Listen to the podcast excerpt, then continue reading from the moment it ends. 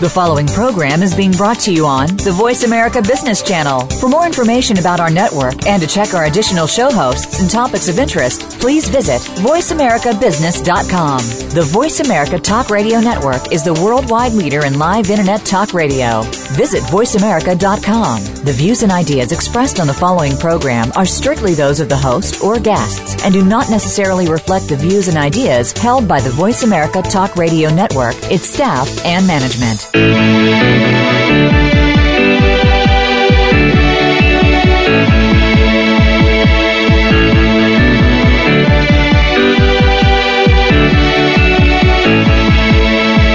hour of the Costa Report is brought to you by Dole Food Company, the world's leading producer and distributor of fresh fruits and vegetables. Welcome to the Costa Report. I'm Rebecca Costa, and thank you for joining me for another two hours of straight talk radio. I want to take a moment to thank members of our armed services who are joining us today. Thank you for being with us again. Uh, I also want to thank Voice America for making this and all of our other broadcasts available to millions of listeners around the world two times a week on the Voice America Business Channel and finally, uh, let me offer a special welcome to KMET in Riverside in San Bernardino County, our newest affiliate station. Welcome to our growing network. Uh, my, my guest today is one of our country's foremost legal experts when it comes to mounting a defense for a domestic terrorist. In 1995, Stephen Jones was appointed to serve as the lead defense counsel for the young man charged with the bombing of the Alfred P. Murrah building in Oklahoma City. Uh, many experts experts are comparing this case that uh, is being prepared against Dzhokhar Tsarnaev, the 19 year old accused of the Boston Marathon bombing, to the case against Timothy McVeigh in Oklahoma. And Uh, frankly, there's no better authority to explain what the defense's options are in what to the person on the street appears to be an open and shut case. But before he joins us, let me mention that Mr. Jones was born in Lafayette, Louisiana, and he grew up in Houston, Texas. He attended the University of Texas and received his law degree from the University of Oklahoma.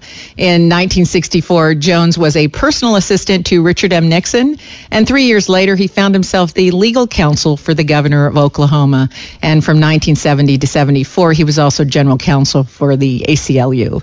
Mr. Jones is known for representing many individuals who would otherwise find it difficult to get the defense that the law entitles them to. He represented Keith Green, Abbie Hoffman, and defended Bobby Wayne Collins, a man accused of murdering an innocent family in their farmhouse. Um, but he is perhaps best known for mounting a defense for Timothy McVeigh for the Oklahoma City bombing, a case where the eyewitness account accounts of exactly who was driving the rented truck that contained the bomb, and also a great deal of the forensic evidence was inconsistent.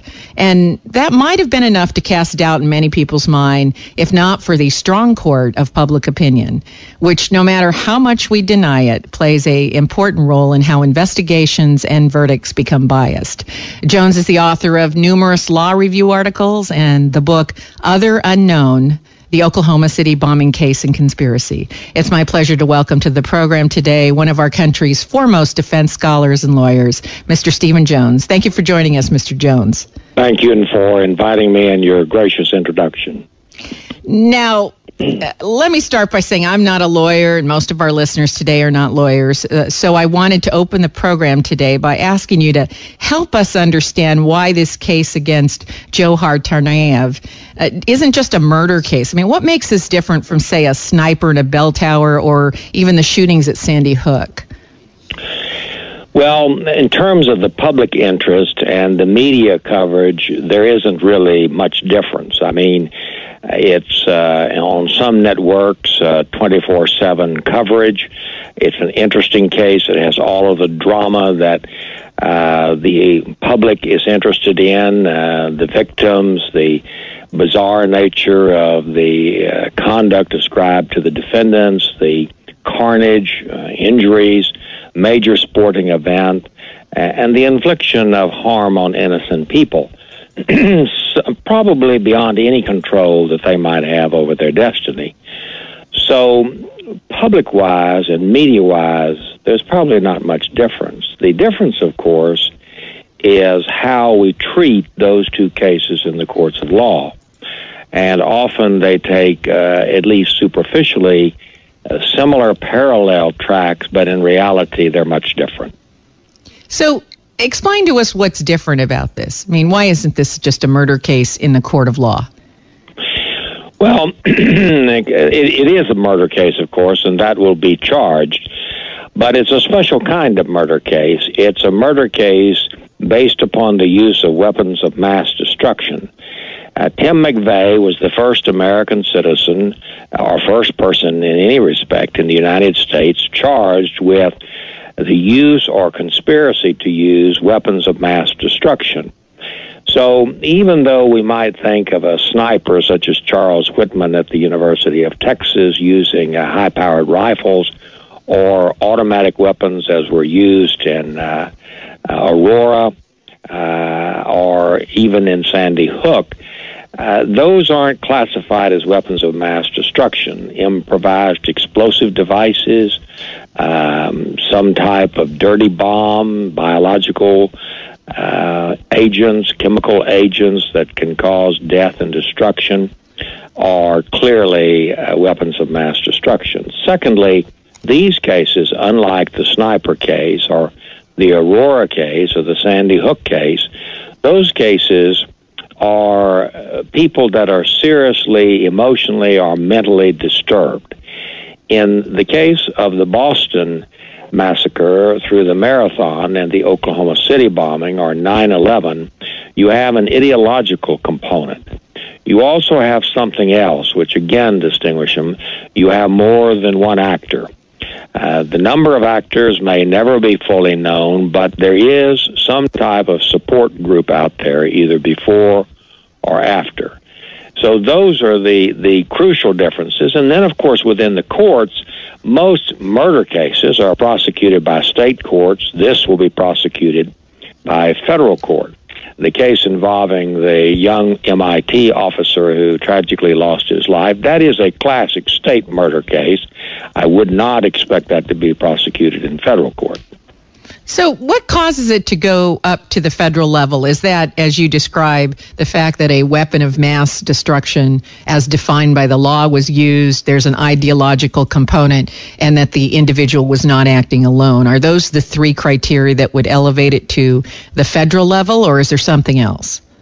Well, I think an individual could act alone, but the nearest parallel that I can give you is that I think the country was surprised when President Kennedy was assassinated in Dallas in 1963 to learn that there was no existing federal crime unless the president was happened to be shot in the District of Columbia or on a federal installation that uh, Mr. Oswald or others associated with it could only be prosecuted in state courts.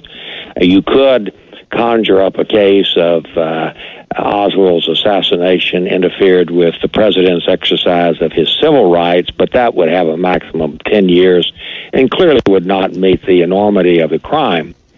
But in the last uh, 20 years, uh, particularly since uh, the mid 90s, uh, the Congress has responded to initiatives of the Department of Justice and the executive, and sometimes on their own, to uh, make more complete the coverage of federal prosecutions of cases that are uh, basically terror cases because the federal government has the money and the resources, both investigative and prosecutorial.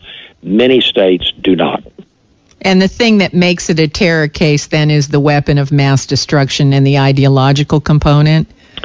Yes. Um, without the ideological component, it would be more like a regular murder case. For example, uh, the case in, uh, and this is uh, ancient history, but it proves the point. The case in 1955 of the man that planted a bomb on an airliner and blew it up, that was for simple greed.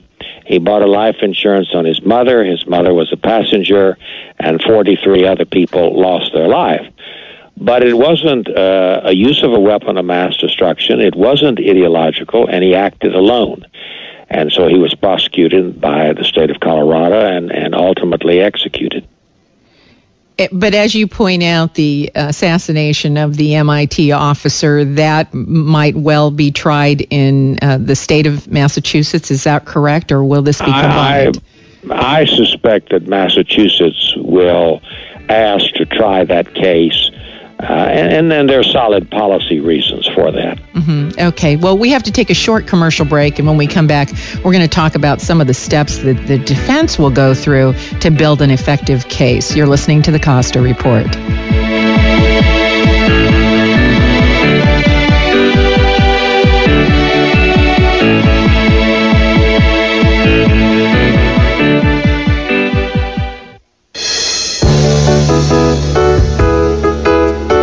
This legal minute is brought to you by Nolan, Hammerly, Etienne, and Haas, experienced attorneys providing professional legal services to the Central Coast for 85 years. Hello, this is attorney Stephen Wagner with your legal minute. Have you ever said to yourself there ought to be a law for that? Well, often there is. In this segment, I will address the issue of social media and hiring practices, and specifically the potential employer's right to snoop around in social media networks to gather information about the potential employee. From the employer's perspective, social networking sites must seem like a treasure trove or petri dish, overflowing with valuable information. The hot button legal issue that has arisen recently relates to the employer's request or worse yet, demand for the candidate's password and or username. It is this conduct by the employer that has sparked outcry and controversy based on privacy rights, and this has led to legislation and the enactment of laws that now prohibit employers from making such demands or requests. Such is the case in California and several other states. It would now seem that the lid has been placed back on the petri dish. However, it is important to note that employers still have a right to access all public information. That is, anything the potential or current employee chooses to share, publish, or make public. In other words, these laws do not protect job seekers from their own stupidity or indiscretions that they decide to gloat about by publishing their escapades on the World Wide Web. So it seems that discretion is still the better part of valor. This is Stephen Wagner, and that's your Legal Minute. Brought to you by Nolan, Hammerly, Etienne, and Haas. Selected in 2013 as one of the top law firms in the United States by Martindale Hubbell. If you own a fine European car like a Mercedes, Volvo, BMW, Audi, Volkswagen, or Mini Cooper, you're probably picky about who takes care of it. You want only a top level shop that's been around for a while. So you'll want to go to Specialized Auto. The service at Specialized Auto has won a bunch of awards, and that includes being named one of the top 10 shops in America by Motor Age magazine. And since they've been around for over 30 years, thousands of satisfied customers can tell you why they take their cars to Specialized. So if you have a Mercedes, Volvo, BMW, Audi, Volkswagen, or Mini Cooper, and you're tired of those long drives to the dealer for service, consider the shop that gives you friendly, local service with all the quality of the dealer and more. Specialized Auto. European car owners count on Specialized Auto for complete car care. They also seem to like the free shuttles and that free hand car wash with any service. New customers get 40 bucks off, and regular customers 5% off any service when they mention KSCO at Specialized Auto in Santa Cruz and Freedom. There's big, there's bigger, and then there's the world's biggest garage sale this Saturday at Twin Lakes Church in Aptos. Hi, this is Pastor Renee. All proceeds benefit Second Harvest Food Bank. Last year, the world's biggest garage sale raised nearly $23,000 to help feed families. This year, there's more amazing stuff than ever. Items from a thousand garages, all in one place. The world's biggest garage sale. Saturday, 8 a.m., Twin Lakes Church on Cabrillo College Drive. Find a bargain and feed a family. www.tlc.org.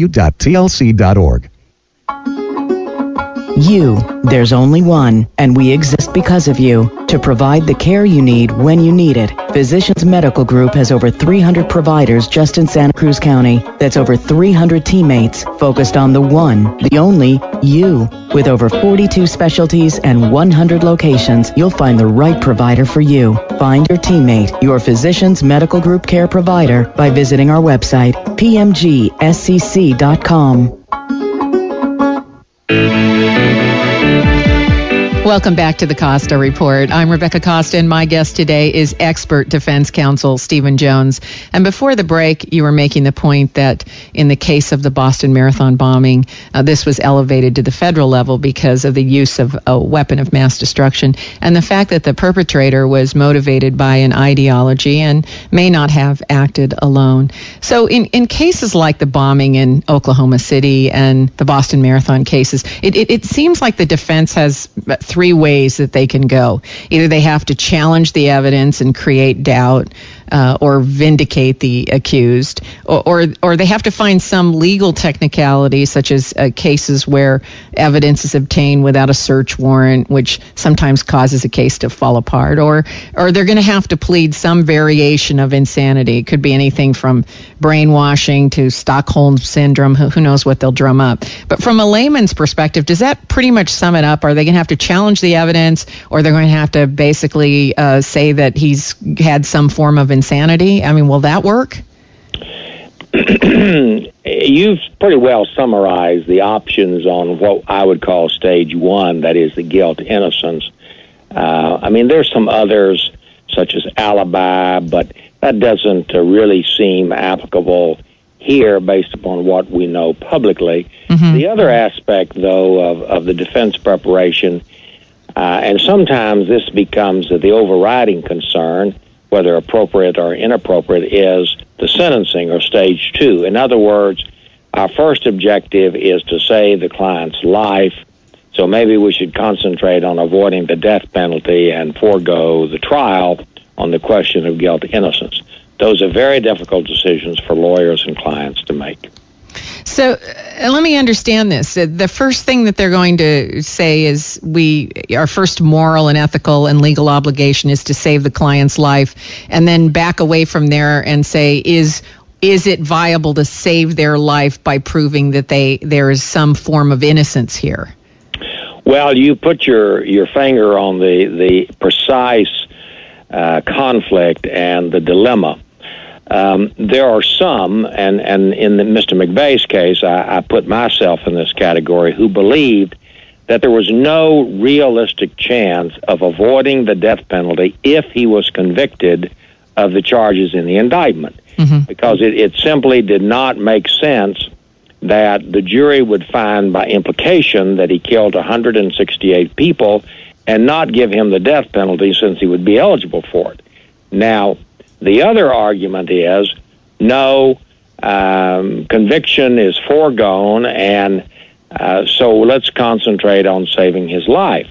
Now, having said that, the other side of the coin is what happened to Terry Nichols in Oklahoma.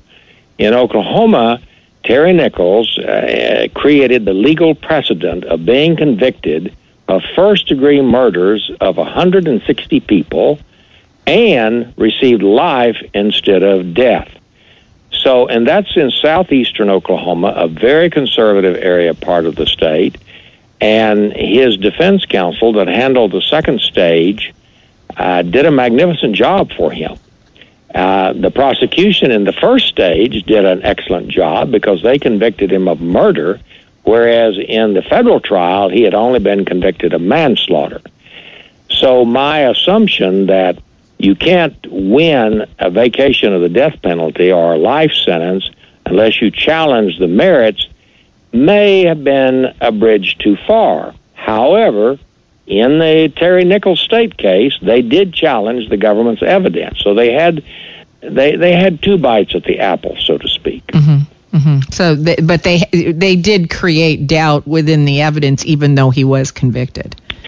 I think so. You mm-hmm. know, jurors are supposed to use the same standard in the first and second stage, but you find a lot of jurors who, notwithstanding what they say during voir dire, will in fact apply the guilt beyond a reasonable doubt standard on guilt or innocence.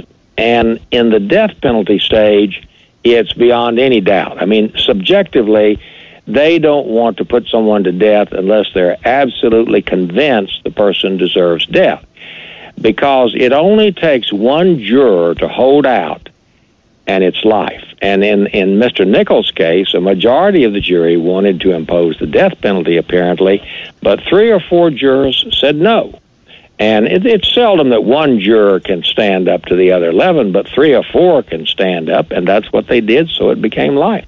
Right. And and I can see a case where a juror would say, "Look, I have a very very minuscule amount of doubt here, but not enough to convict him, you know, not go along with convicting him as guilty, but it certainly is enough to not want to sentence someone to death."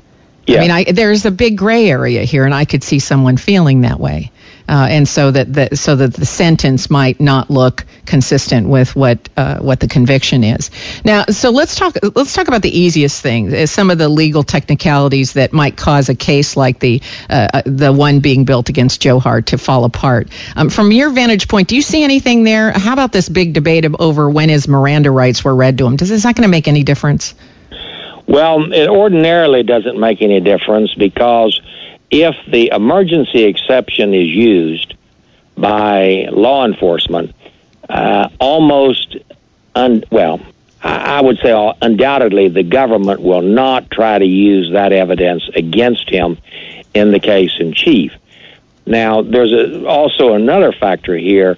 I don't believe the government, from what I know, would be able to sustain that a true emergency existed as contemplated by the Supreme Court in the Quarles decision, which was a case in New York in which the police spontaneously asked someone, as I recall, about the gun, and and he hadn't been Mirandized. Whereas here in the Boston case, we have a man, uh, 19 years old, seriously wounded in a hospital, in which there's no other apparent evidence of anyone else being involved and the interrogation goes on for several hours. That's uh, that's a reach to claim that that's an emergency exception. But they did have the whole city of Boston in lockdown. Yes, but they released the lockdown. The, yeah, well, actually, that plays to your to the case that you were just making because when they released the lockdown, when they knew where he was, uh, that almost says that there was no more state of emergency. The FBI in the in the Boston case, and I'm sure they had consultation with other federal agencies and state officials. They did two uh, remarkable things that enabled the case apparently to be resolved. First was the statement by the special agent in charge that someone out there knows who these are, people are a friend, a neighbor, an employer, a family member. So that's a direct appeal to the public help us. If you know who these people are, help us. That's a different type of appeal than, say, the FBI 10 most wanted list.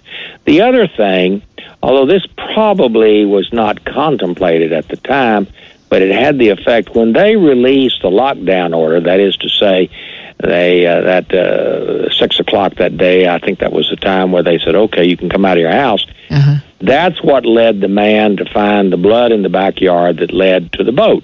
Yes. So by releasing it, um, and, and particularly with that special appeal, what they created was a city that was on alert, that was looking for evidence, and they found it. And, and they allowed people to start moving around, uh, and, possibly with the idea that he would, he himself would start moving around. Um, we have to take another break, and when we come back, we're going to going to talk about whether a brainwashing or mental illness defense is likely to succeed. You're listening to the Costa Report.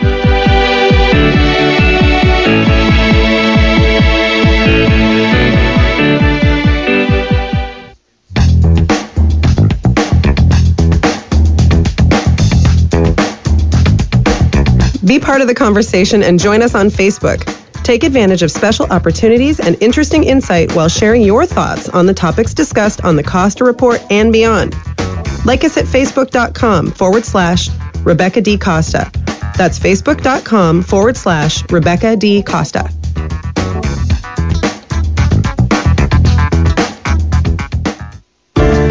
You have a thought or an insight that you want to be heard by millions of people across the country? Do you have a perspective or an idea that makes you ask yourself, Why is no one else talking about this? Join us on Facebook to have a chance to win a Mighty Minute. 60 seconds uninterrupted to share your thoughts on the subject of your choice with people across the entire country. So join us now at facebook.com forward slash Rebecca D. Costa. That's facebook.com forward slash Rebecca D. Costa. Mother's Day is next week, and Pro Flowers is offering an amazing special 100 stunning blooms for mom, plus a free glass vase for just $19.99. Go to proflowers.com, click on the radio microphone in the upper right corner, and enter the secret code 0909. But hurry, this incredible deal expires this Friday. Flower prices will skyrocket next week. Order now from Pro Flowers to get huge savings. You pick the delivery date and it's guaranteed. 100 colorful blooms for mom sent fresh from the fields and guaranteed to stay fresh and beautiful for at least seven full days for only $19.99 and will include a free glass vase with every order. Remember, flower prices can double, even triple next week. And this incredible special expires this Friday. The only way to get this amazing deal is to go to proflowers.com, click on the radio microphone in the upper right corner, and enter the secret code 0909. This Mother's Day, show mom how much you love her by taking her to Severino's spectacular champagne brunch on May 12th from 10 a.m. to 2:30 p.m. Feast on hand-carved Angus prime rib, chicken cordon bleu, traditional eggs Benedict, a variety of omelets, Belgian waffles, and so much more. Take advantage of all of this for just $39 per adult, $16 per child between the ages of 6 and 12, and children 5 and under are free. We'll also be serving Mother's Day dinner from 5 p.m. to 8 p.m. To make your Severino's reservations, call 688-8987 and we'll see you there. We've all heard the term baby boomer referring to those born from 1946 to 1964. There are an estimated 80 million baby boomers, with the first wave hitting the Social Security and Medicare systems in recent years, with more to follow. Many healthcare experts are predicting epidemics of Alzheimer's, type 2 diabetes, heart disease, and cancer among this group. However, these impending epidemics can be averted as there is a new group emerging. This group we call the baby bloomers because despite their chronological age, they are still physically fit, active, working, and playing. They've heard Dr. Wallach's message regarding diet, lifestyle, and nutritional supplementation. So while many around them diminish in health and vitality, they are blossoming and blooming into vibrant, healthy, on the go people. Wouldn't you rather be a longevity baby bloomer? For more information or to order, call Andy or Phyllis Anderson at 888-245-0300. That's 888-245-0300. Tune in to the Sentinel radio program Saturday morning at 8 a.m. right here on AM 1080 KSCO. Brought to you by First Church of Christ Scientist Monterey. Come into our Christian Science Community Reading Room and Bookstore and find comfort from the challenges you're facing. We have the resources that will connect you with your God given substance. Find help now. Our address is 780 Abrego Street in Monterey. Reach out for this help today. Come in and visit or call 831 372 5076. 372 5076. Welcome back to the Costa Report. I'm Rebecca Costa, and my guest is legendary defense counsel Mr. Stephen Jones. So let, us talk about the fact that um, this is a young boy who becomes radicalized by his older brother. Uh, so there's a lot of talk about using a brainwashing defense. Is there such a thing as brainwashing uh, in terms of a, a, youth? Has it has this ever been tried? Very rarely. Uh, I mean, there you have to find a peg to get the jury to vote not guilty, but there is no as such brainwashing defense. I mean, there's some very technical, highly um, rare defenses such as sleepwalking, uh, but usually uh, you're talking about diminished mental responsibility where someone may not be guilty of, say, murder, but they could be guilty, guilty of manslaughter. Uh, so it's not a complete exoneration, but it is something that's available to the defense attorney in the right circumstance. But I have to say, anyone who's raised two children knows that the younger one has diminished capacity. I mean, they do everything that their older sibling tells them to do, and and and so I, the fact is, is if there's any parents on the jury, they would completely understand how vulnerable the younger child is. Don't you think? Well, I think they would. Now, again, the circumstances here are uh, somewhat uh, confused. I mean, it's one thing to go with your older brother to plant a bomb. It's another thing to go with your older brother and kill an innocent policeman that's just sitting in the car that's not obstructing you. And you compound that if it's true that they hijacked and kidnapped uh, an automobile and the driver and then had a shootout in which one of them was killed. Uh, those, frankly, if true, are pretty serious offenses, and I don't think the fact that you're a younger brother is going to save you from the consequences of the law if the government convinces a jury that that's what happened. And yet, on the other hand, we had we had all this video uh, of Patricia Hearst walking into a bank with her captors. Well, and she tried the brainwashing uh, defense, but it didn't work. She was convicted, and she had a very able lawyer. She had uh, F. Lee Bailey and Al Johnson, and uh, she had a favorable environment uh, in San Francisco where the case was tried. She came from a prominent family who could certainly afford the defense. But in fairness uh, to all of that, she did receive a relatively light sentence. She later was uh, paroled and ultimately pardoned. Mm-hmm. So, how does the uh, defense team go about proving diminished capacity in a case like this? What would they look for?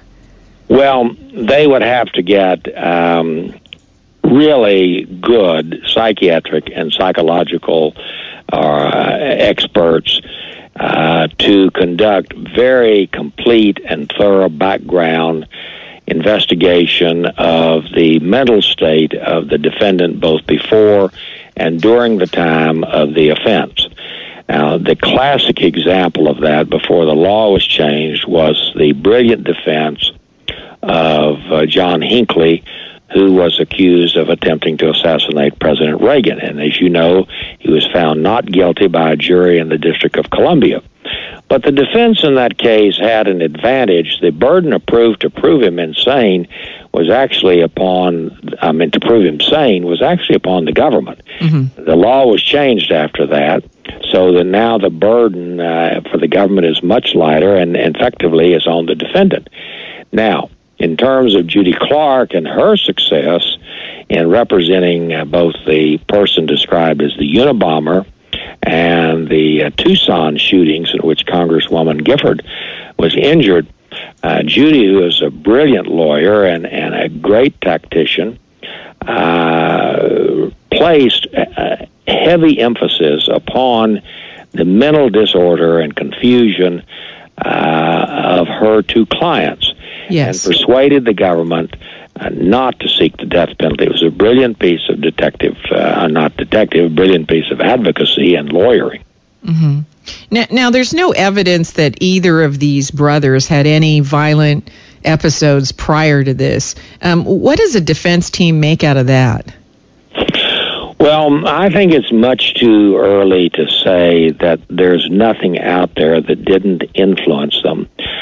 Uh, again, uh, the the case involving the um, Tucson uh, murderer and the Unabomber both had, uh, particularly in the case of the Tucson, clear mental uh, deficiencies, uh, issues, and problems of a first-rate magnitude. Uh-huh. The Unabomber was a little different, but there again, the Unabomber had been subject to some unique experiences at Harvard in a, a study uh, which was broadcast uh, and received considerable publicity at the time, which may have impacted negatively his cognitive powers and his reasoning and critical judgment. Yes. Again, Judy Clarke was able to use that. Right. So, so uh, this may boil down to if it ever goes to court, and that's another thing we, we should talk about in, in a, a minute here. Uh, if it ever does go to court, this just might boil down to uh, uh the you know, one expert against another expert in terms of, you know, the diminished capacity. One, you know, obviously the prosecution will have an expert that says, uh, no, that's clearly not the case, and he was conscious of what was going on at any point, could have turned the wheel and not driven off the cliff. And uh, and of course the uh, defense will say, well, we're going to line up our experts that say that uh, he was cognitively uh, not capable or uh, came under such enormous pressures that could not, you know, respond in a rational way. Um, although it was interesting in the Scott Peterson case, a, a very different case, uh, just a, st- a, murder case. I say just a murder case, but not a mass murder case. Um, the, it seemed that in that particular case, the fact that there was no history of any violence whatsoever played a really big role in uh, determining how the jury uh, saw the case. Yes, and you have a very exceptional situation in California you have uh, throughout the state first rate jury consultants who work with the prosecution or the defense or both. I mean, uh, the same consultant doesn't work both sides in the same trial. Uh-huh. But California is, is very used to that type of litigation support.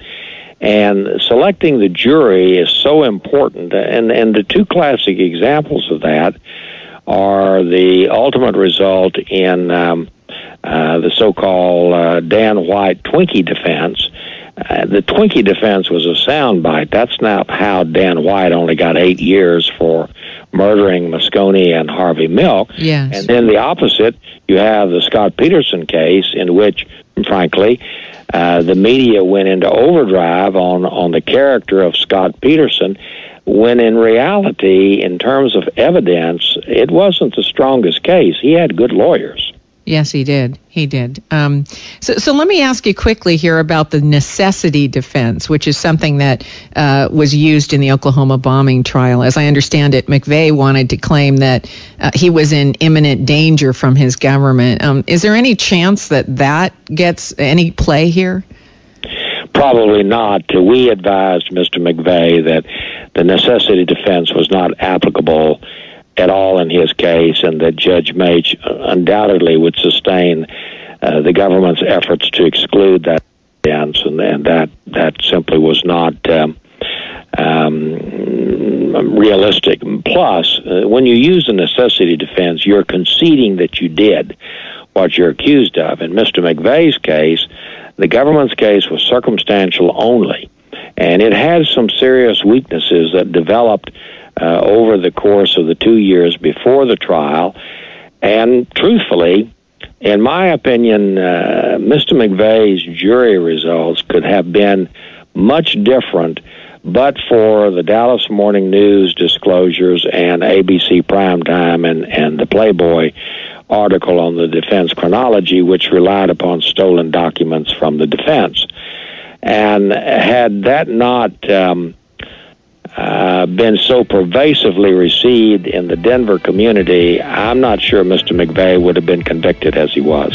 I read a great deal about that trial, and uh, I happen to agree with you 100%. I think that the media played a big role in uh, affecting that sentencing, and I think that's that wasn't right. Um, okay, so we're in it. We're just going to take our last break right now. Uh, stay tuned. We'll be right back. You're listening to the Costa Report.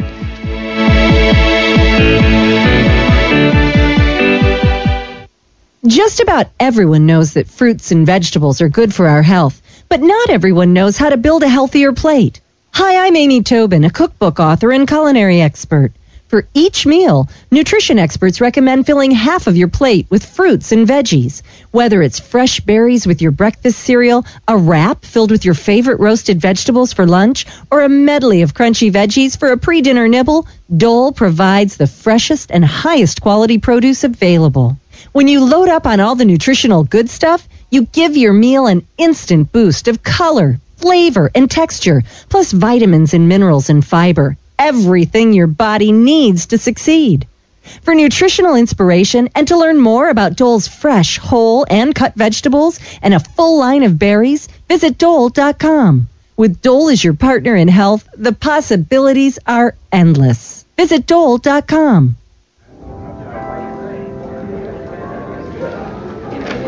I'm here today with Scott Caraccioli of Caraccioli Cellars. Now, there's a number of ways you can taste wines at the tasting room.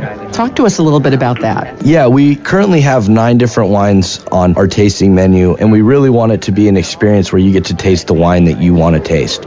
So, if you want to taste Pinot, you can really focus your flight around that. If you wanted to focus on the bubbles, we have three different sparklings that will allow you to build your flight that way. Or if you came in and you just wanted to taste one wine, we would uh, have it set up for you to be able to do that as well. Now, what's a flight? A flight is basically a combination of small tastes of different wines. If you wanted to taste all of our different Chardonnays, you could taste the 2007 Chardonnay, the 2008, and the 2009, and we would line you up with an individual taste of each of them. Thank you for being with us again, Scott. Thank you, Rebecca.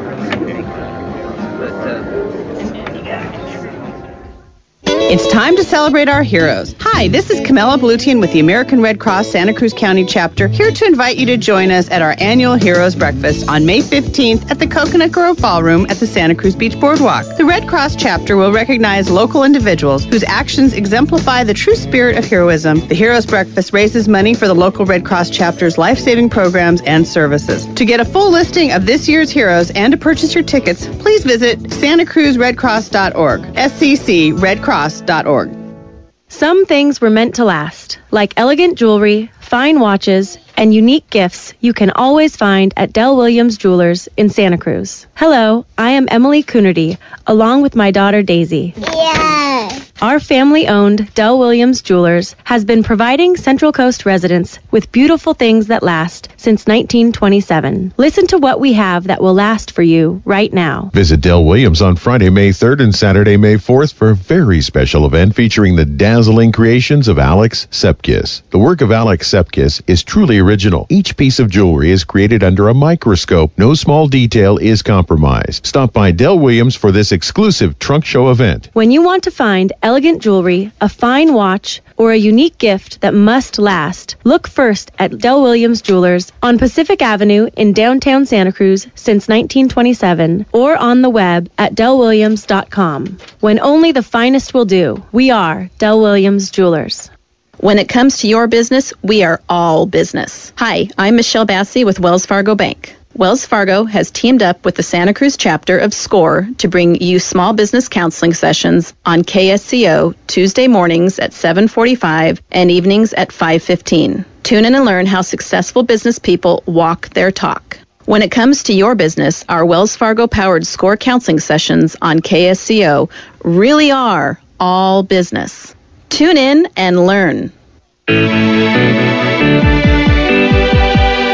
Welcome back to the Costa Report. I'm Rebecca Costa, and my guest today is defense attorney who uh, was charged with the with representing Timothy McVeigh in the Oklahoma bombing case, Mr. Stephen Jones. And before the break, we were talking about the role that the media played in the sentencing of Timothy McVeigh. So let's uh, let's move along here and, and talk about a plea deal. Uh, it seems like the best case scenario is just to have Dzhokhar give up as much intelligence as he can in exchange for a life sentence with no parole and, and to skip all this agony and expense of a trial. Uh, but in a high profile case like this, is, is there pressure to have a public spectacle? I wouldn't say there's there's a pressure to have a public spectacle. I believe that the public would be satisfied if he entered a plea of guilty after thor- thoroughly studying all the alternatives and listening very carefully to his lawyers. I mean, the federal public defender in Boston has an outstanding reputation, and of course, Judy Clarke has been brought on, and and uh, Judy's one of the premier defense lawyers in this country. So he has excellent representation. Um, it may be possible that he has information that would be of vital importance to the organs of state security, to the prosecution, uh, Defense Department, uh, the State Department, and so forth. And those are significant assets uh, that he can trade uh, with the government uh, in return for some mitigation of his sentence.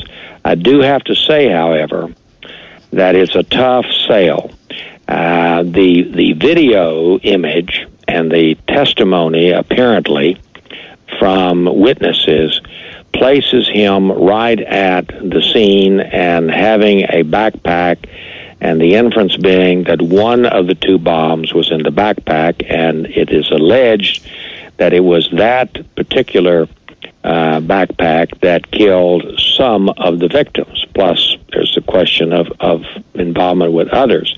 That's different than the Oklahoma City bombing. In the Oklahoma City bombing, there was no possibility that Mr. McVeigh would receive any consideration unless he was willing to identify the others. And even then, it wasn't clear. In Terry Nichols' case, the government, so it has been reported, was always willing to make a deal with Terry Nichols for a life sentence in return for a plea of guilty and his cooperation. Uh, for whatever reason, Mr. Nichols chose not to do that in either the state case or the federal case, and he was um, convicted, but he received a life sentence. So he didn't um, gamble um, uh, mistakenly. I mean, he, he ran the risk, and it, it succeeded. This case, uh, it, it's going to be a difficult assessment for the defendant and and his lawyers. There's no question about that. But what if Dzhokhar doesn't know anything? Let's just say he only knows what his brother told him, and it's not significant. Is there a case? Uh, can you can you imagine a case where the prosecutors just basically say, uh, the guy doesn't know anything. He's 19. We don't want to bring this up as a death sentence. Um, in the state of Massachusetts, they don't have the death penalty, so the fa- the fact that the federal court can sentence him to death may not sit well with the state of Massachusetts. Um, I, I just I'm I'm not sure that a plea deal isn't the best thing here. No, you, you've you, again you've touched a central issue, and that is uh, an unanswered question: is whether the federal government can seek the death penalty in a state that itself does not recognize the death penalty, and and that that is one of the strong cards that the defense has to play. I mean, people talk about a change of venue, but you have to consider does the defense really want to move it out of Massachusetts? Boy, I wouldn't want to. I, I would not move it out of Massachusetts because they're uh, in the state of Massachusetts, they feel very passionately and strongly about not having the death penalty. And I think that would really be an encouragement for the feds to uh, to to cut a plea deal and, and take that whole debate off the table. The fact that his uh, brother uh, was killed um, makes it, frankly, easier uh, to argue that the younger man should receive life. Mm-hmm. And you've said uh, you've, you've noted that Massachusetts itself does not approve of the death penalty, and it it um, uh, the defense is not without resources here. Um, one of the things, and, and one has to word this carefully, but you don't have the carnage. Uh, loss of any life is to be uh, deplored, and, and particularly if it's violent. But you don't have the carnage here that you had at Sandy Hook or Oklahoma City or 9/11 or Tucson or Aurora or Columbine.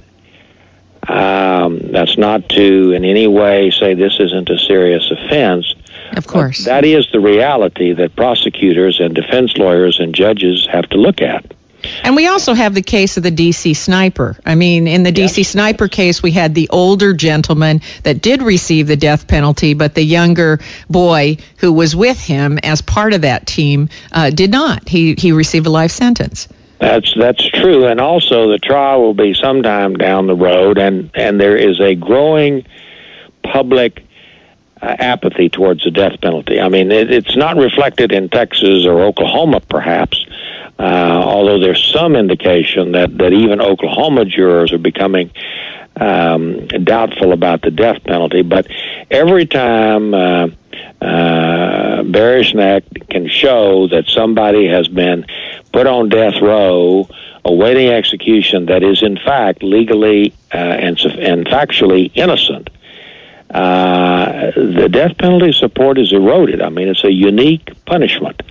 And if a mistake is made, it can't be recalled. And we have also the problem with the federal, uh, the feds overriding the, um, the, the state of Massachusetts where there is no death penalty, and that all, whole situation gets sidestepped if it's if it's plead out. Now we have three friends uh, that uh, have uh, been arrested. The authorities indicate that they took evidence and disposed of it, and that evidence now has been recovered in landfills, and uh, they've been arrested. Um, now, now that they've been arrested, I, I would imagine that they have a lot more incentive to cooperate with the defense team, or do, do I have that wrong? It's hard to say. The, the three persons arrested, uh, again, they have able counsel, but they're in a very, very legally precarious situation, not only in terms of their liberty, but also whether they can even remain in this country at the end of their sentence. Um, I think that the three of them are here on visas. They will clearly be deported if they plead guilty and are found guilty and convicted and uh, serve time. And so you have a, a promising life for a 19 year old from a, a part of the world that is rife with violence who uh, mistakenly and in, in lack of critical judgment helped a friend of his when the thing to do was probably to come forward. You know, anybody who's raised boys, uh, and I am one of them, uh, knows that at 19 years old, boy, is their judgment off. I, I, I mean, I, I, I wanted to pick up the phone and call my son and say, thank you. Thank you for just getting caught with a beer. Yeah, it's it, it really when the, when the age of majority was lowered to 18, that was a mistake. I mean, the truth of the matter, there are people in their 20s and older that don't have critical judgment, but but 18 is pretty young, and I personally think it was a mistake. Yeah, I agree with you. Now, before we let you go today, is is there a way that our audience can keep up with what you have to say as the case unfolds, and also get information on your book? Well, uh, the book is out of print, uh, but it's usually available on, on eBay. There are two editions of the book, one mm-hmm. written before Mr. McVeigh waived confidentiality, and one written afterward. They're both, uh, the best way to give them apart is there's no hardback of the second edition after he waived the attorney client privilege, and unfortunately, no index. If you have a book that I wrote that has an index, it's the first edition. Well, that is a good way to tell it. Well, that's our program today. But before we say goodbye, I want to thank you, um, Mr. Jones, for the personal sacrifices you've made to assure that justice is served on both sides. Thank you, Mr. Jones. You're welcome, and thank you for your professionalism in this broadcast. If your station is leaving us after the first hour and you'd like to comment on today's program, you can reach us at RebeccaCosta.com on our contact page and also on Facebook and Twitter. We, I, I have to tell you, I'd love to hear from you. So I hope you'll just take a moment out of your week to share your thoughts with me. And while you're at the website, take a moment to link today's interview to your friends and help change the face of radio news. My guest next week is former Senator from North Dakota, Senior Fellow at the Bipartisan Policy Center, and champion of biofuels and other clean energy technologies, Mr. Byron Dorgan, will be here. He's going to tell us whether our country is really on the road to energy independence or not, and why oil, not guns, may represent our greatest security threat. Don't miss Byron Dorgan next week, right here on the only weekly news magazine that you can count on week after week to put principles ahead of politics. Now, stay tuned for the second hour of the Costa Report, where we take your calls and find out what you think should happen to the Boston Marathon bomber. Are you happy with how the case has been handled to this point?